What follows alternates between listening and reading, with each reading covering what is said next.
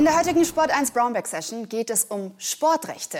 Der Markt ist hart umkämpft. Wie werden Sportrechte eigentlich verhandelt und wie entwickelt sich der Markt? Das will ich heute besprechen mit meinen Gästen. Alberto Horta ist bei uns, SVP und Managing Director bei IMG und Annika Rodi, Director Media Rights bei Sport 1. Schön, dass ihr beide da seid. Alberto, lass uns reingehen in den Sportrechtemarkt. Wie sieht der aktuell aus? Welche Akteure gibt es?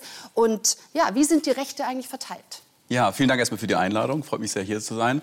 Ähm, vielleicht ganz grob. Ähm, wir haben einen Sportrechtemarkt global von un ungefähr 55 Milliarden US-Dollar. Das ist der globale Markt mit Absicht circa, weil wir viele Events haben wie Olympia, die nicht jedes Jahr stattfinden. Und davon sind ungefähr zweieinhalb, Millionen, äh, zweieinhalb Milliarden in ähm, Deutschland, Österreich und der Schweiz.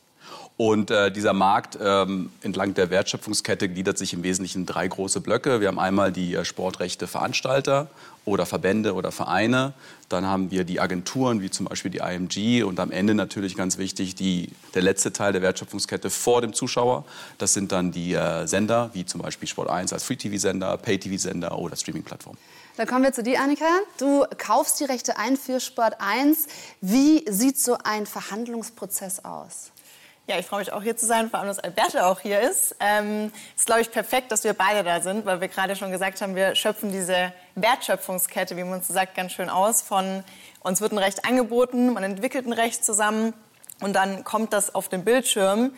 Und ich glaube, übergeordnet ist aber wichtig zu sagen, wir haben das gleiche Vorhaben. Wir wollen nämlich, dass an Sportrecht geschaut wird und Reichweite geschaffen wird und versuchen eigentlich irgendwie immer im Kontakt zu bleiben, telefonieren einmal die Woche. Und Alberto kommt mit den Rechten, die uns schon wichtig sind. Also was ist Sport 1 wichtig, was brauchen wir für unsere Plattformen, Rechte auf uns zu. Dann sprechen wir drüber, schauen, wo könnte man das abbilden. Und dann geht es natürlich in eine Verhandlung, wo wir jetzt keine Zahlen nennen wollen aber eine ganz klassische Vertragsverhandlung. Und ähm, ja, als ich als Sport 1 versuche natürlich eine Vielfalt darzustellen. Wir haben verschiedene Plattformen mit einem Free-TV-Sender, aber auch digital. Welcher User will was sehen? Und da versuchen wir gemeinsam was zu entwickeln. Also ihr seid da eben dann äh, stark im Kontakt, aber natürlich auch mit unterschiedlichen Interessen. Wie sieht dann die Sicht des rechte Verkäufers aus?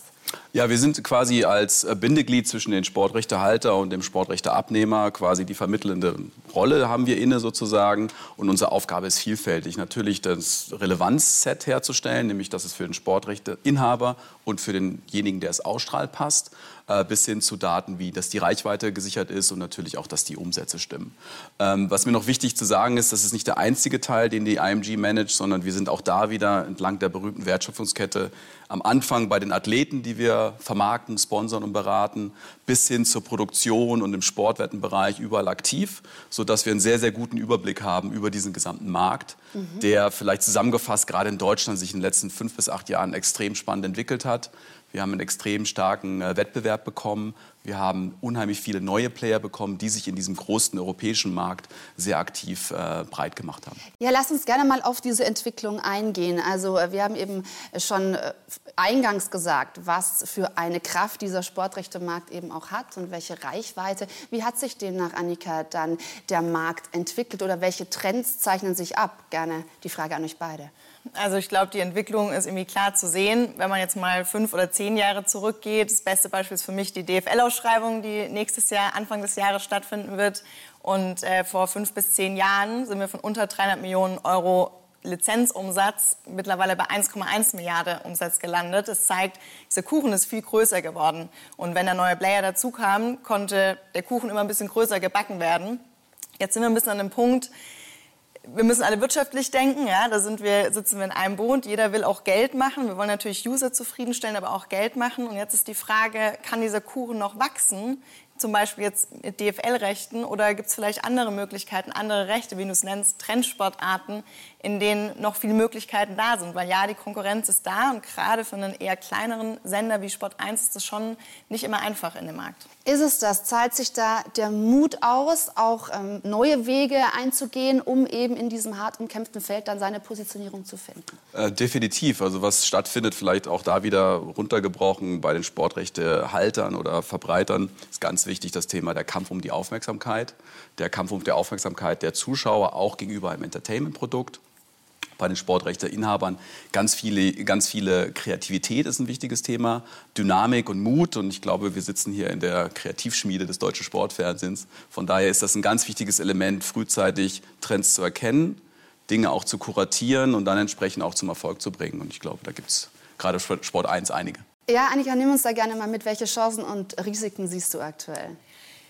Also Risiken gerade schon aufgezeigt, deswegen gehe ich lieber auf die Chancen ein. Es sind einfach viele Wettbewerber im Markt, die aber auch positiv zu werten sind, weil man kann natürlich sagen, einem Konkurrenten oder einem Partner nenne ich ihn Konkurrent oder Partner, kann ich auch eine Partnerschaft bilden. Ich kann versuchen, Rechte koexklusiv abzubilden. Ich kann, wie schon gesagt, in diese Trendsportarten gehen. Einmal zu dem koexklusiven. Wir haben aktuell die zweite Liga, da bist du ja auch Moderatorin.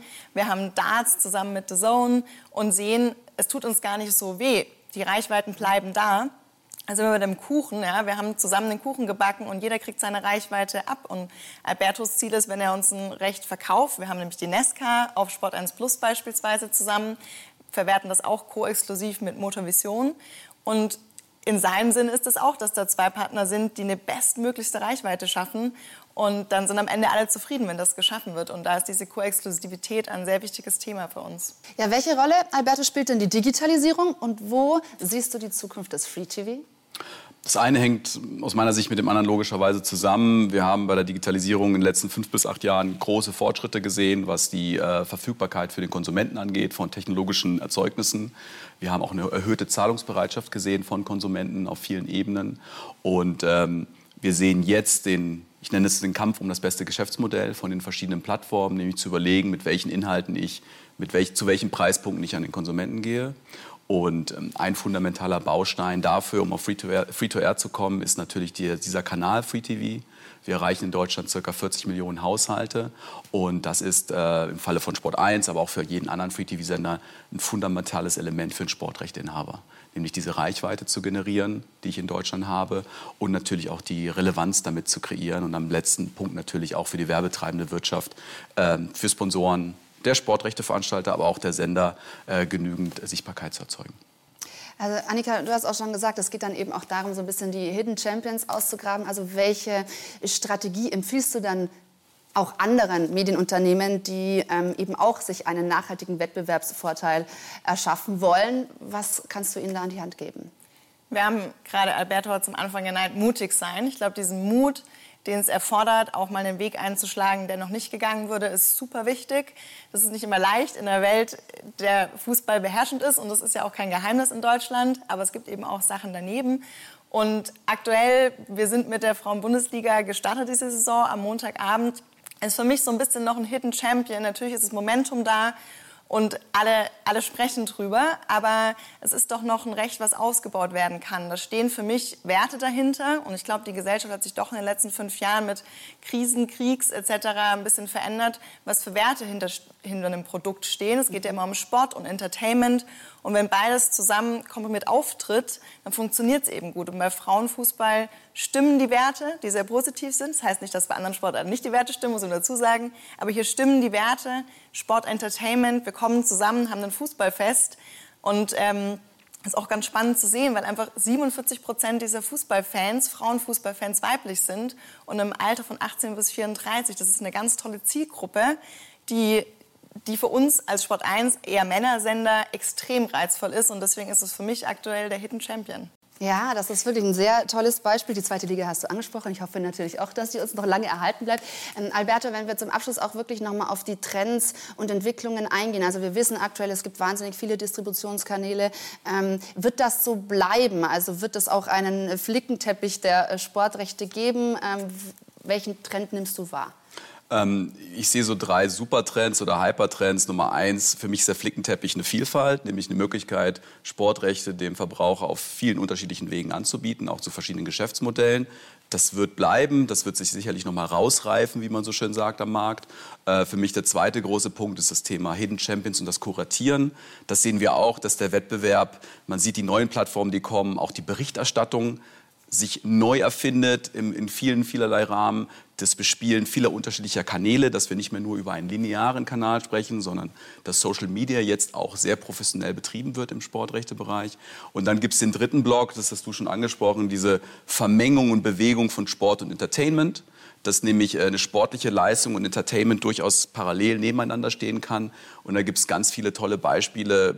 Klar, wir haben die großen amerikanischen Ligen, die das vormachen. Wir haben aber auch Beispiele wie die Kings League, neue Initiativen im Golf und auch im Tennis, die zeigen, wie man das Ganze neuen Zuschauergruppen noch näher bringen kann. Ich danke euch beiden. Sehr spannendes Thema. Annika, Alberto und natürlich allen Zuschauern für die Aufmerksamkeit. Das war die heutige Brownback Session.